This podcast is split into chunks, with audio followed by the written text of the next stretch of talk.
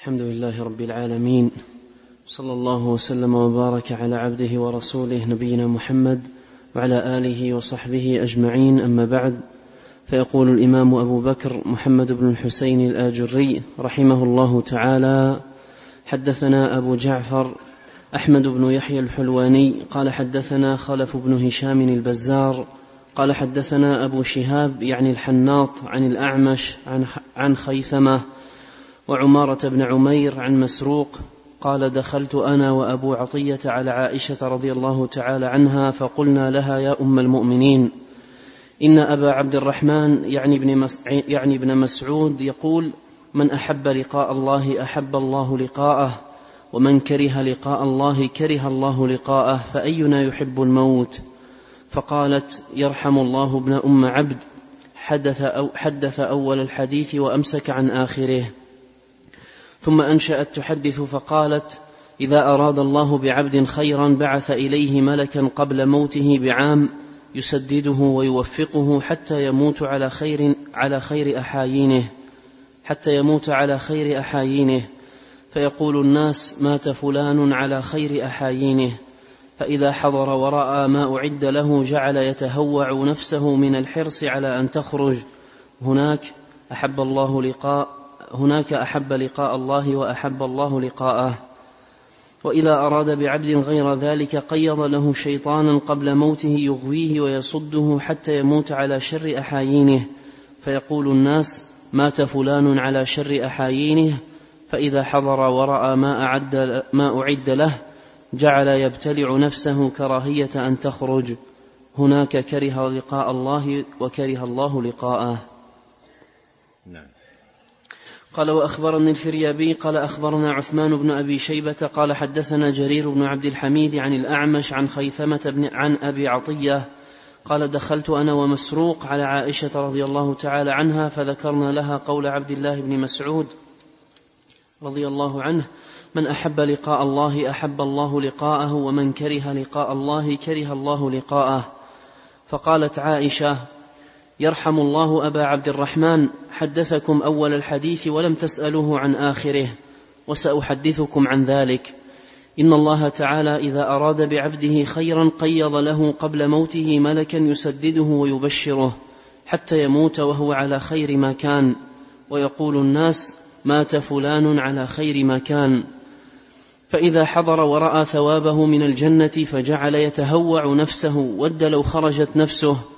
فذلك حين احب لقاء الله واحب الله لقاءه واذا اراد بعبد شرا قيض له شيطانا قبل موته بعام فجعل يفتنه ويضله حتى يموت شر ما كان ويقول الناس مات فلان شر ما كان فاذا حضر وراى منزله من النار فجعل يبتلع نفسه ان تخرج هناك حين كره لقاء الله وكره الله لقاءه بسم الله الرحمن الرحيم الحمد لله رب العالمين واشهد ان لا اله الا الله وحده لا شريك له واشهد ان محمدا عبده ورسوله صلى الله وسلم عليه وعلى اله واصحابه اجمعين اللهم علمنا ما ينفعنا وانفعنا بما علمتنا وزدنا علما واصلح لنا شاننا كله ولا تكلنا الى انفسنا طرفه عين أما بعد هذا الأثر الذي يرويه أبو عطية ومسروق في الإسناد الأول من رواية مسروق وفي الإسناد الثاني من رواية أبي عطية في قصة دخولهما على أم المؤمنين عائشة رضي الله عنها وسؤالهما لها عن قول النبي صلى الله عليه وسلم من احب لقاء الله احب الله لقاءه ومن كره لقاء الله كره الله لقاءه واستشكل ذلك من جهه ان المرء يكره الموت فظن ان هذه الكراهه للموت يتناولها هذا المعنى الذي في هذا الحديث من أحب لقاء الله أحب الله لقاءه ومن كره لقاء الله كره الله لقاءه فظن أن هذا يتناول هذه الكراهة للقاء الله سبحانه وتعالى فدخل على أم المؤمنين عائشة رضي الله عنها وسألاها وفي هذا من الفائدة أن الرجوع إلى أهل الفقه والبصيرة بدين الله سبحانه وتعالى يزول به ما يرد من اشكال او يطرا من اشتباه قال فقلنا لها يا ام المؤمنين ان ابا عبد الرحمن يعني ابن مسعود يقول من احب لقاء الله احب الله لقاءه ومن كره لقاء الله كره الله لقاءه وهذا صح مرفوعا الى النبي عليه الصلاه والسلام عن غير واحد من اصحاب النبي صلى الله عليه وسلم وهو مخرج في الصحيحين وغيرهما فقالت رضي الله عنها يرحم الله ابن ام عبد يرحم يرحم الله ابن ام عبد يعني ابن مسعود رضي الله عنه وهذا ايضا فيه من اللطف والرفق وجمال الخلق الذي ميز الله سبحانه وتعالى به اصحاب النبي الكريم صلوات الله وسلامه وبركاته عليه ورضي الله عنهم اجمعين قال تحدث اول الحديث وامسك عن اخره فانظر لطفها في هذا التنبيه حيث دعت له بالرحمه ثم نبهت على ما جاء مما يدفع ويدرا هذا الاشكال الوارد فقالت يرحم الله ابن ام ابن ام عبد حدث اول حديث وامسك عن اخره ثم انشد تحدث فقالت اذا اراد الله بعبد خيرا بعث اليه ملكا قبل موته بعام اذا اراد الله بعبد خيرا بعث اليه ملكا قبل موته بعام يسدده ويوفقه حتى يموت على خير احاينه يعني خير احواله فيقول الناس مات على خير احايينه وهذا الذي ذكرت رضي الله عنهما عنها يشهد له الواقع في قصص كثيرة في أحوال الصالحين تجد أن الناس يتحدثون عن سير عنه قبل وفاته مثل أن يذكروا كتابته للوصية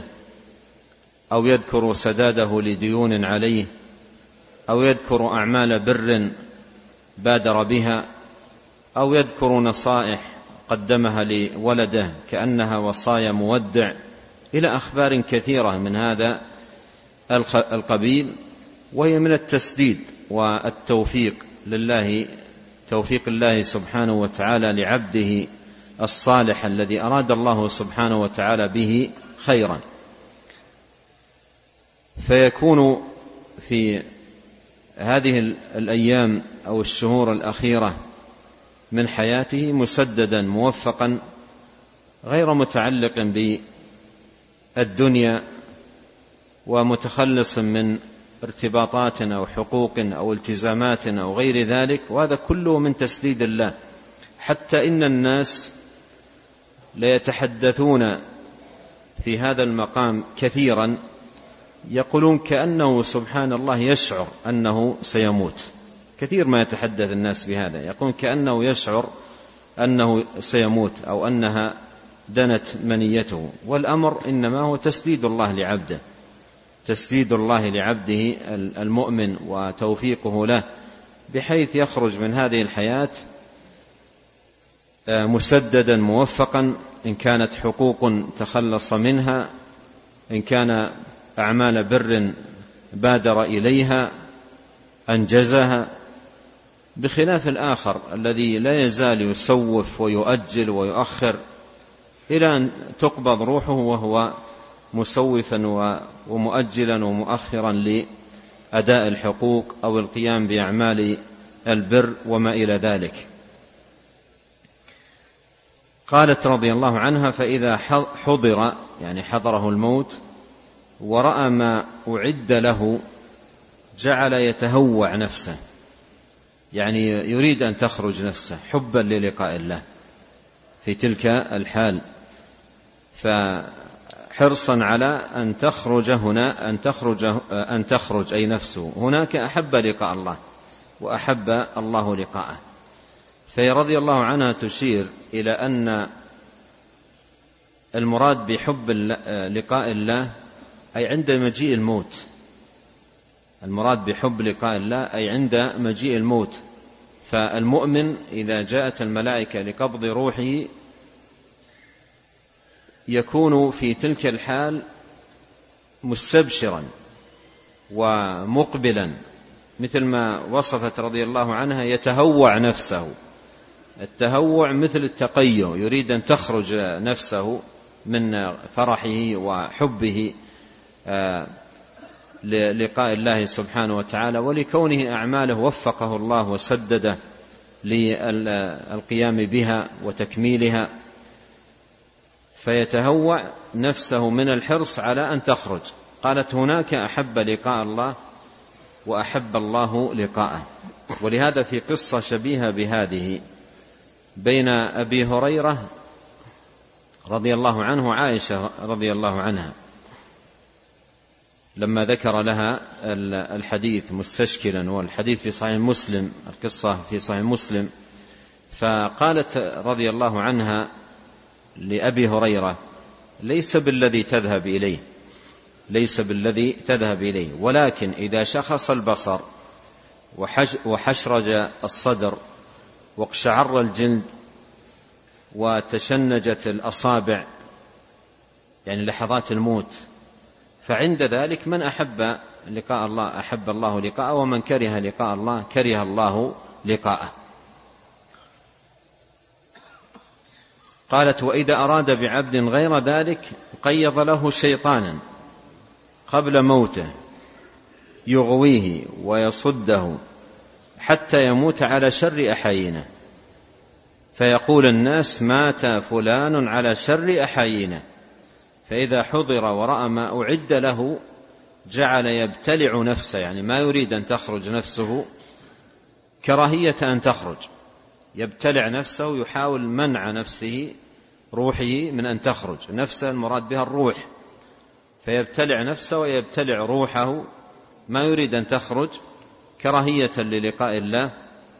فحينئذ من كره لقاء الله كره الله لقاءه ففسرت رضي الله عنها في هذه القصة وأيضا في القصة التي أوردها مسلم في الصحيح بأن المعنى هنا عند حضور المنية ودنو الأجل وقرب الموت نعم قال رحمه الله تعالى حدثنا أبو محمد جعفر بن أحمد بن عاصم الدمشقي قال حدثنا أحمد بن أبي الحواري قال حدثنا نعم عم والشاهد من القصة التسديد والتوفيق لموضوع الإيمان بالقدر تسديد الله سبحانه وتعالى لعبده وتوفيقه نعم قال رحمه الله تعالى حدثنا أبو محمد جعفر بن أحمد بن عاصم الدمشقي قال حدثنا أحمد بن أبي الحواري قال حدثنا عبد الله بن حجر قال قال عبد الله بن المبارك يعني لرجل سمعه يقول ما اجرا فلانا على الله فقال لا تقل ما اجرا فلانا على الله فان الله تعالى اكرم من ان يجترا عليه ولكن قل ما اغر فلانا بالله قال فحدثت به ابا سليمان الداراني فقال صدق ابن المبارك الله تعالى اكرم من ان يجترا عليه ولكنهم هانوا عليه فتركهم ومعاصيه ولو كرموا عليه لمنعهم منها نعم ثم اورد رحمه الله تعالى هذا الخبر في كراهيه آه، عبد الله بن مبارك وهو من علماء التابعين رحمه الله تعالى لهذا اللفظ ما اجرا فلان على الله او فلان جريء على الله او ما اشد جراته على الله او انهم لجريئون على الله او نحو ذلك فنهى عن ذلك قال لا تقل ما اجرا فلانا على الله ثم علل النهي رحمه الله تعالى بقوله فان الله اكرم من ان يتجرى عليه فان الله اكرم من ان يتجرى عليه ولكن قل ما اغر فلان بالله ما اغر فلان بالله اي ما اشد غفلته و أضعف تعظيمه لله سبحانه وتعالى فهو في غفلة وعدم معرفة بالله سبحانه وتعالى ما أغر فلان أي ما أجهله وأضعف معرفته بالله سبحانه وتعالى فوجدت عنده هذه هذا الاندفاع وهذا التهور وهذه المقولات الآثمة فنهى عن ذلك وقال قل ما أغر فلان بالله ما أغر فلان بالله وهذا إرشاد إلى لفظ أولى من لفظ وكلمة أفضل من كلمة لأن الجرأة هي الإقدام والجرأة معناها الإقدام والاندفاع فقال الله أكرم من أن يتجرى علي ولكن قل ما أغر فلان بالله وفعلا حقيقه الامر ان عدم هذه المعرفه بالله وعدم التعظيم بالله وعدم المعرفه والادراك لعظمه الله هي التي توجد مثل هذا التهور ومثل هذا الاندفاع ومثل الاقوال الاثمه والكلمات الباطله كلها نابعه من غره وجهل بالله سبحانه وتعالى وبعظمته فلا يكون العبد ممن قدر ربه سبحانه وتعالى حق قدره قال فحدثت به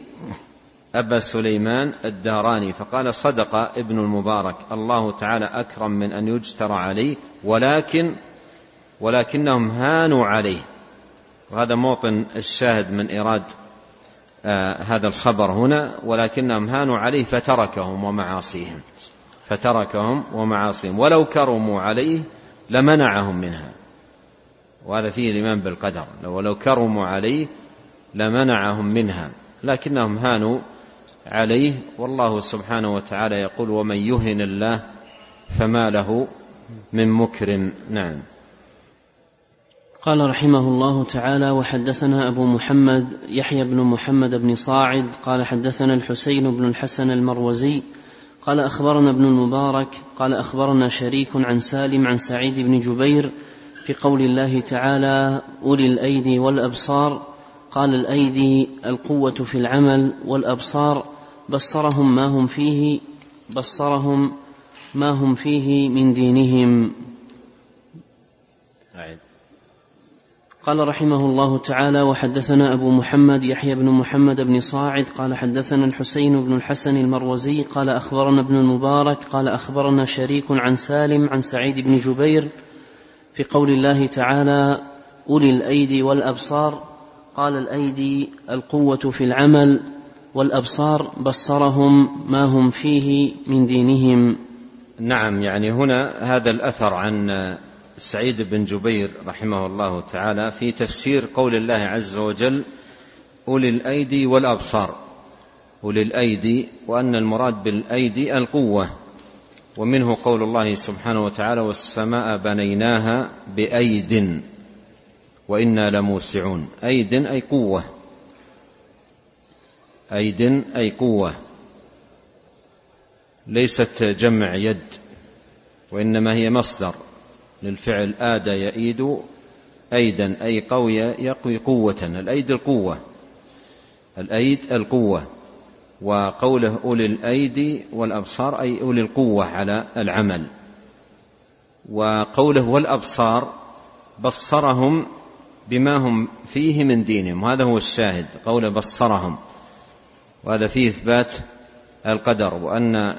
إبصار المرء لطريق الحق ولزومه له إنما هو بتبصير الله سبحانه وتعالى له وتوفيقه وتسديده نعم قال محمد بن الحسين رحمه الله تعالى فان اعترض بعض هؤلاء القدريه بتاويله الخطا فقال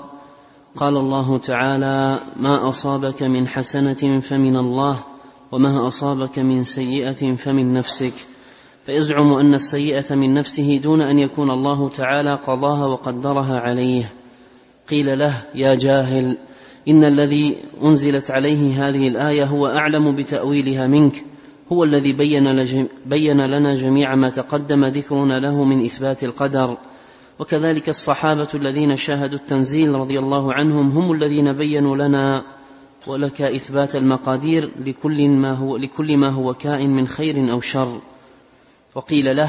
لو عقلت تأويلها لم تعارض بها ولعلمت أن الحجة عليك لا لك فإن قال كيف قيل له قوله تعالى ما أصابك من حسنة فمن الله وما أصابك من سيئة فمن نفسك اليس الله تعالى اصابه بها خيرا كان او شرا فاعقل يا جاهل اليس قال الله تعالى نصيب برحمتنا من نشاء وقال تعالى اولم يهد للذين يرثون الارض من بعد اهلها ان لو نشاء اصبناهم بذنوبهم ونطبع على قلوبهم فهم لا يسمعون وقال تعالى ما اصاب من مصيبه في الارض ولا في انفسكم الا في كتاب من قبل أن نبرأها إن ذلك على الله يسير وهذا في القرآن كثير ألا ترى أن الله تعالى يخبرنا أن كل مصيبة تكون بالعباد من خير أو شر فالله يصيبهم بها وقد كتب مصائبهم في علم قد سبق وجرى به القلم على حسب ما تقدم ذكرنا له فاعقلوه يا مسلمون فإن القدري محروم من التوفيق وقد روي أن هذه الآية التي يحتج بها القدري في قراءة عبد الله بن مسعود وأبي بن كعب ما أصابك من حسنة فمن الله وما أصابك من سيئة فمن نفسك وأنا كتبتها عليك نعم. قال أخبرنا أبو عبد الله أحمد بن الحسن بن عبد الجبار الصوفي قال حدثنا محمد بن بكار قال حدثنا إسماعيل بن عياش عن عبد الوهاب بن مجاهد عن أبيه قال: في قراءة عبد الله وأبي ما أصابك من حسنة فمن الله وما أصابك من سيئة فمن نفسك وأنا كتبتها عليك أه، أورد الإمام الآجري رحمه الله تعالى هذا الاعتراض من بعض القدرية نفاة القدر والاعتراض الذي أورده هؤلاء مبني على سوء الفهم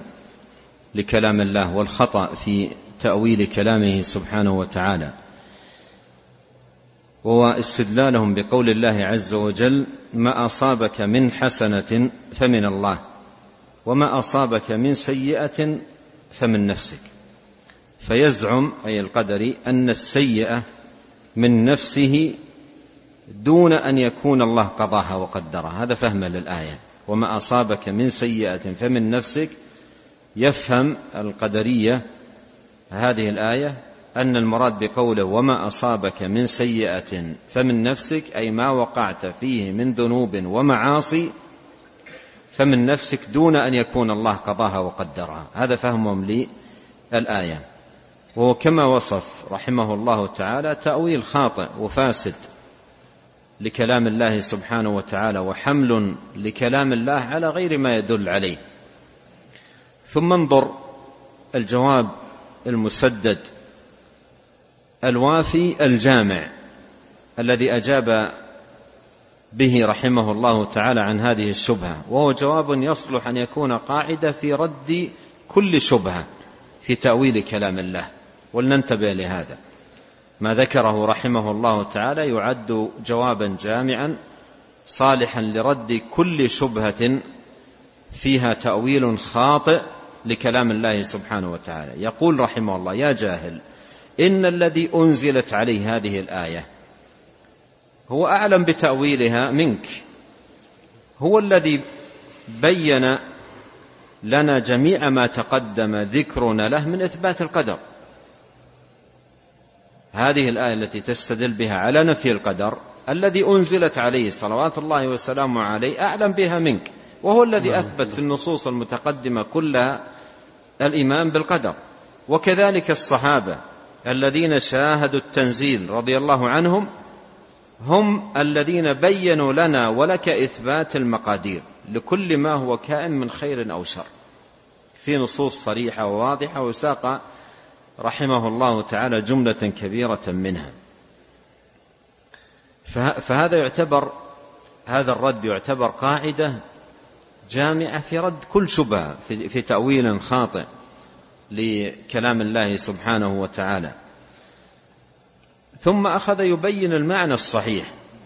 للآية أولا دفعها بهذا الكلام الجامع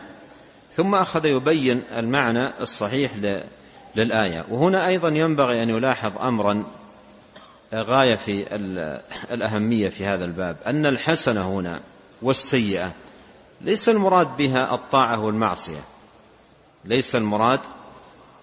بها الطاعة والمعصية لأن الحسنة والسيئة في القرآن تارة تأتي ويراد بها الطاعة والمعصية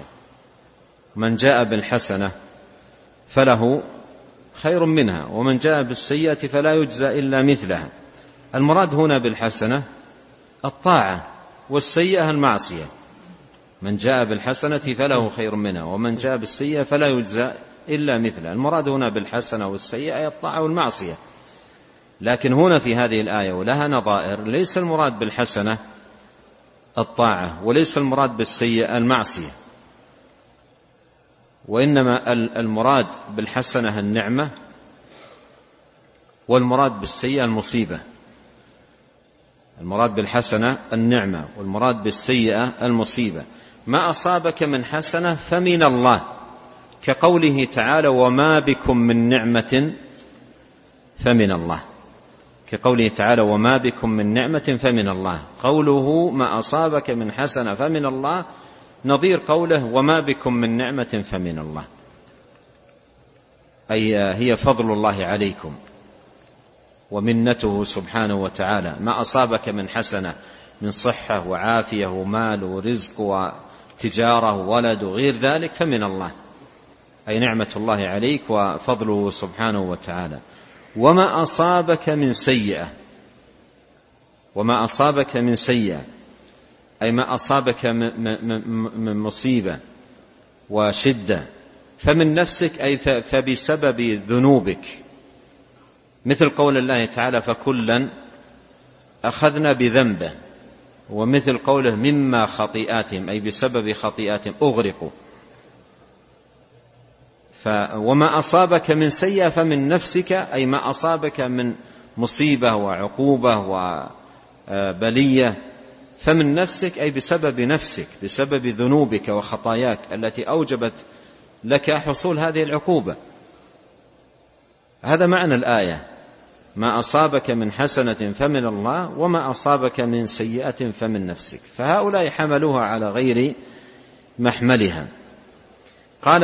رحمه الله تعالى فإن قال قيل وقيل له لو عقلت تأويلها لم تعارض بها ولعلمت أن الحجة عليك لا لك لعلمت أن الحجة عليك لا لك قال كيف ذلك ثم أخذ يسوق آيات من القرآن الكريم توضح هذا المعنى وهذا من تفسير القرآن بالقرآن وهذه طريقة معروفة عند السلف رحمة الله عليهم وأيضا أوضح أن أن هذه النصوص اشتملت التي ذكرت الحسنات والسيئات اشتملت على أن الأمر بقدر الله وأنها أمور كتبها الله وأنها بمشيئة الله كما هو واضح في الآيات التي ساقها رحمه الله تعالى ولهذا قال وهذا في القرآن كثير ألا ترى أن الله تعالى يخبرنا أن كل مصيبة تكون بالعباد من خير أو شر فالله يصيبهم بها فالله يصيبهم بها وقد كتب مصائبهم في علم قد سبق فانظر آه، فسر الآية المصيبة آه، آه، ما أصاب من مصيبة يعني ما يصيب العبد من شر وبلاء وأن الله هو الذي يصيبهم بها وقد كتب مصائبهم في علم قد سبق وجرى به القلم على حسب ما جاء في الآيات التي ساقها رحمه الله تعالى قال فاعقلوا ذلك يا مسلمون فإن القدر محروم من التوفيق محروم من التوفيق بل لا يسأل الله التوفيق كما مر معنا نعم. أليس كذلك بلى القدري محروم من التوفيق وهو أصلا لا يسأل الله التوفيق هو لا يسأل الله بل إن إذا رأى أحد يقول اللهم وفقني ماذا يقول له مثل ما مر معنا قال أنت ممن يدعو بهذا يعني ينكرون على من يسأل الله الهداية ويسأل الله التوفيق لأن, لأن, لأن بزعمهم الباطل ومعتقدهم الفاسد أن مشيئة الله لا علاقة لها بأفعال العبد وأن العبد هو الذي يخلق فعل نفسه ولهذا لا يوجد في آه، فيما عند القدرية دعاء لله بالتوفيق والتسديد والهداية والمعونة كل هذه لا لا, لا وجود لها عندهم لأنها أمور مصادمة تماما المعتقد فهم محرومون من التوفيق كما ذكر رحمه الله تعالى قال وقد روي ان هذه الايه التي يحتج بها القدري في قراءه عبد الله بن مسعود وابي بن كعب ما اصابك من حسنه فمن الله وما اصابك من سيئه فمن نفسك وانا كتبتها عليك وهذا الشاهد من ايراد هذه القراءه وانا كتبت عليك اي ان المصائب مكتوبه ومقدره نعم قال رحمه الله تعالى أخبرنا الفريابي قال حدثنا قتيبة بن سعيد وعبد الأعلى بن حماد قال حدثنا المعتمر بن سليمان عن حميد الطويل عن ثابت عن الحسن بن علي رضي الله عنهما قال قضي القضاء وجف القلم وأمور تقضى في كتاب قد خلا نعم في هذا الأثر عن الحسن بن علي رضي الله عنهما آه، أن الأمور بقضاء الله قضي القضاء وجف القلم جف القلم أي بما هو كائن إلى يوم القيامة لأن الله أول ما خلق القلم آه، قال له اكتب قال وما وما اكتب قال اكتب ما هو كائن إلى يوم القيامة فجف القلم بما هو كائن إلى يوم القيامة فكل ما يكون ويقع من خير أو شر من مصائب أو نعم أو غير ذلك فقد جف به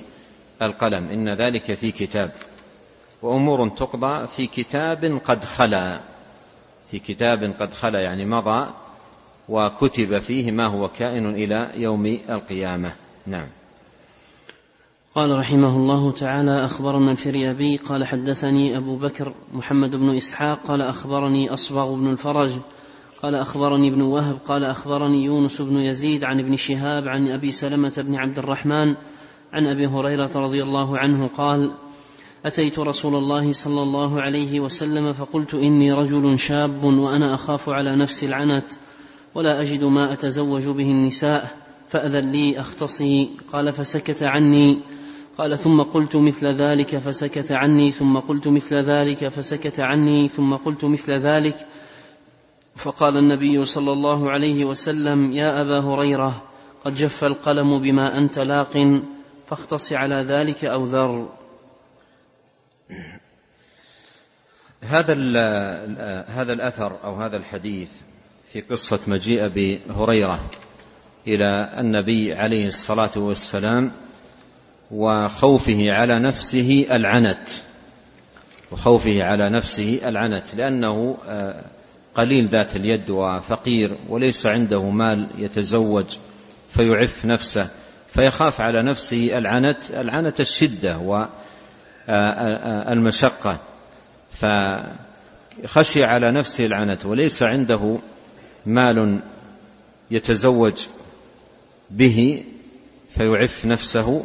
فاستأذن من النبي عليه الصلاة والسلام في أن يختصي في أن يختصي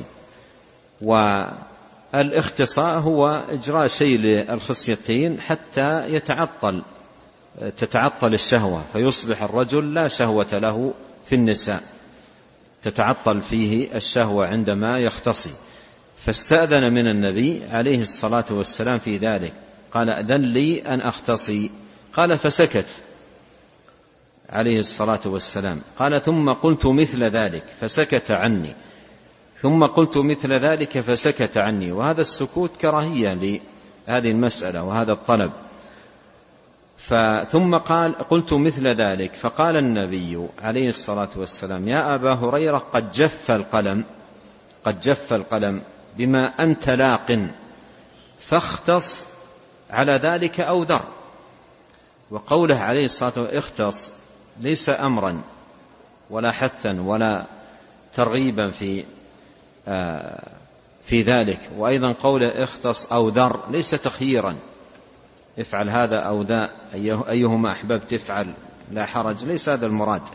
وإنما المراد التوبيخ يقول هذا أمر مقدر هذا أمر مقدر آه، يعني آه، ما هو كائن مقدر فلا يفعل المرء يعني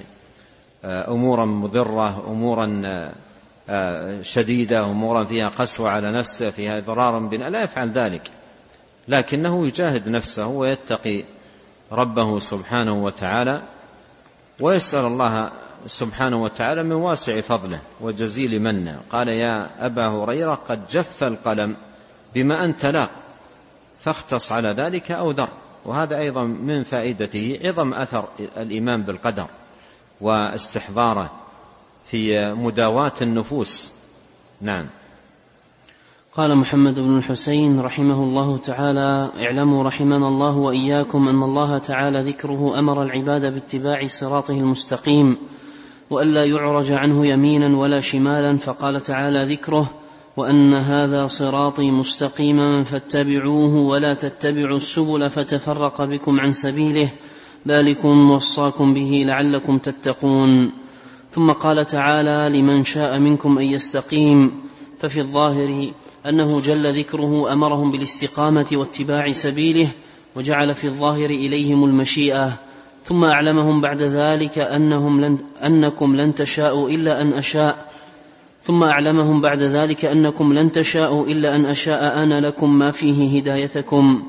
وان مشيئتكم تبع لمشيئتي فقال تعالى وما تشاءون الا ان يشاء الله رب العالمين فاعلمهم ان مشيئتهم تبع لمشيئته عز وجل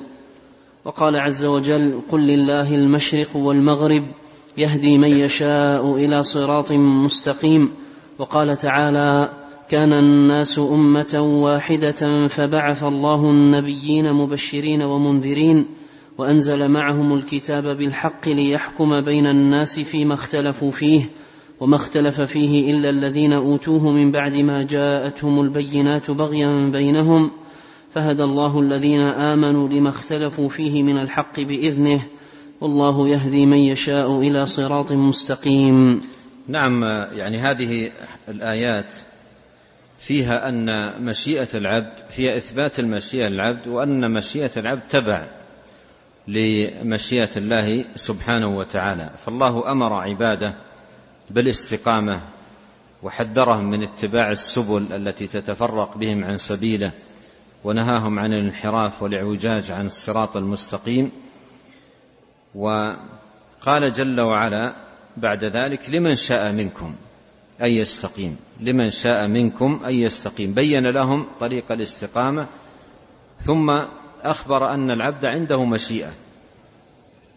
هداه النجدين طريق الخير وطريق الشر ثم قال لمن شاء منكم أن يستقيم ففي الظاهر أنه جل وعلا أمرهم بالاستقامة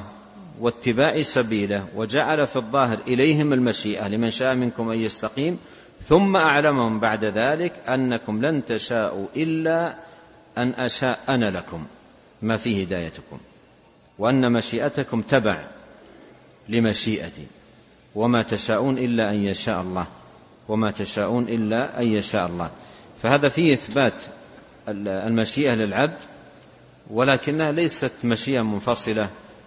وإنما آه، أو منفكة وإنما هي مشيئة آه، تبع لمشيئة الله وما تشاءون إلا هي ليست مشيئة مستقلة عبارة أدق ليست مشيئة مستقلة وإنما هي مشيئة هي تبع لمشيئة الله سبحانه وتعالى فأعلمهم أن مشيئتهم تبع لمشيئته عز وجل ثم أورد بعض الآيات فيها أن الأمر آه، كله بمشيئة الله يهدي من يشاء إلى صراط مستقيم والله يهدي من يشاء إلى صراط مستقيم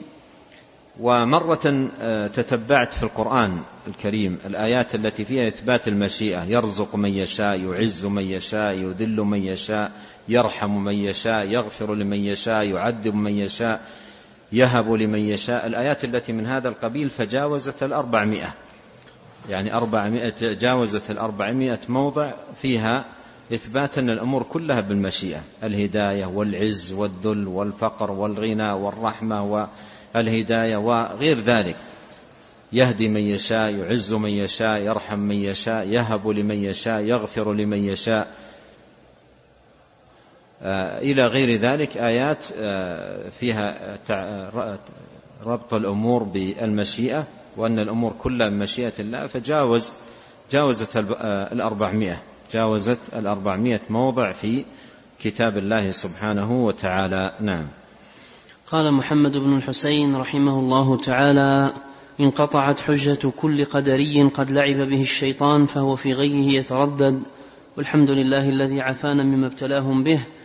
وبعد فقد اجتهدت وبينت في إثبات القدر بما قال الله عز وجل وبما قال رسول الله صلى الله عليه وسلم المبين عن الله عز وجل ما أنزله في كتابه وذكرت قول أصحابه رضي الله عنهم وقول التابعين وكثيرا من أئمة المسلمين على معنى الكتاب والسنة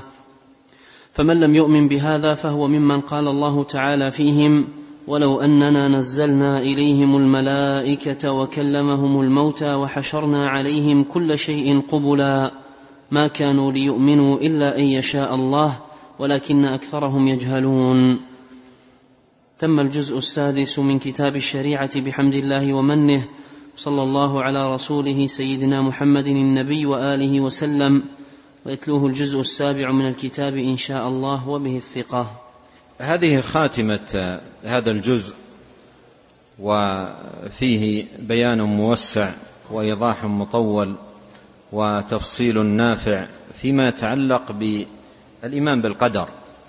ورتبه أيضا ترتيبا بديعا آه، فذكر الدلائل من القرآن ثم الدلائل من السنة ثم المروي عن الصحابة ثم النقولات الكثيرة التي ساقها عن التابعين ومن تبعهم بإحسان ثم أيضا في ثنايا ذلك ذكر الحجج القاطعة لشبه القدرية النفاه وإبطال قولهم وبيان فساد ما هم عليه فذكر في خاتمة هذه الأبواب الكثيرة أن ما تقدم به انقطعت حجة كل قدر انقطعت كل حجة, حجة كل قدر ما بقي لهم متعلق لأن هذه نصوص واضحة ووافية ببيان الأمر وما يتمسكون ويتعلقون بشبهة جاء عليه عليها بالنقض فيما تقدم رحمه الله تعالى في ثنايا هذه الابواب فانقطعت حجه كل قدري قد لعب به الشيطان فهو في غيه يتردد ثم انظر يعني هذا الحمد وما اجمله في هذا الموطن قال رحمه الله عليه والحمد لله الذي عافانا مما ابتلاهم به والحمد لله الذي عافانا مما ابتلاهم به والعبد الذي اكرمه الله سبحانه وتعالى بالسنه ومن عليه بلزوم الحق وهداه إلى الصراط المستقيم وسلمه من طريق الغي والجهل, والجهل يحمد الله الذي عافاه مما ابتلى به غيره من ضلال وباطل وانحراف عن صراط الله المستقيم فهو رحمه الله تعالى لما انهى الرد عليهم ذكر نعمه الله سبحانه وتعالى فحمد الله على ذلك قال الحمد لله الذي عافانا مما ابتلاهم به قال رحمه الله وبعد يعني بعد هذا البيان في لمسألة الإيمان بالقدر فقد اجتهدت وبينت في إثبات القدر بما قال الله هذا في الأبواب الأولى وبما قال رسول الله صلى الله عليه وسلم في الأبواب التي تليها المبين عن الله عز وجل ما أنزله في كتابه وذكرت قول أصحابه رضي الله عنهم وقول التابعين وهذا في الأبواب التي تلي الأبواب المتعلقة بالسنة وكثير من أئمة المسلمين على معنى الكتاب والسنة فمن لم يؤمن يعني بعد هذا الجمع الطويل وهذا الايراد الوافي وهذه النصوص الكثيرة فمن لم يؤمن بهذا فهو ممن قال الله فيهم ولو أننا نزلنا إليهم الملائكة وكلمهم الموتى وحشرنا عليهم كل شيء قبلا ما كانوا ليؤمنوا إلا أن يشاء الله ولكن اكثرهم يجهلون وبهذا ختم رحمه الله تعالى هذا الباب نسال الله عز وجل الكريم رب العرش العظيم ان يجزي الامام محمد بن الحسين الاجري خير الجزاء على هذا النصح وهذا البيان وان ينفعنا بمنه وكرمه بما علمنا وان يزيدنا علما وان يصلح لنا شاننا كله والا يكلنا الى انفسنا طرفة عين اللهم اغفر لنا ولوالدينا ولمشايخنا ولولاة أمرنا وللمسلمين والمسلمات والمؤمنين والمؤمنات الأحياء منهم والأموات اللهم اقسم لنا من خشيتك ما يحول بيننا وبين معاصيك ومن طاعتك ما تبلغنا به جنتك ومن اليقين ما تهون به علينا مصائب الدنيا اللهم متعنا بأسماعنا وابصارنا وقوتنا ما احييتنا واجعله الوارث منا واجعل ثارنا على من ظلمنا وانصرنا على من عادانا ولا تجعل مصيبتنا في ديننا ولا تجعل الدنيا اكبر همنا ولا مبلغ علمنا ولا تسلط علينا من لا يرحمنا سبحانك اللهم وبحمدك اشهد ان لا اله الا انت استغفرك واتوب اليك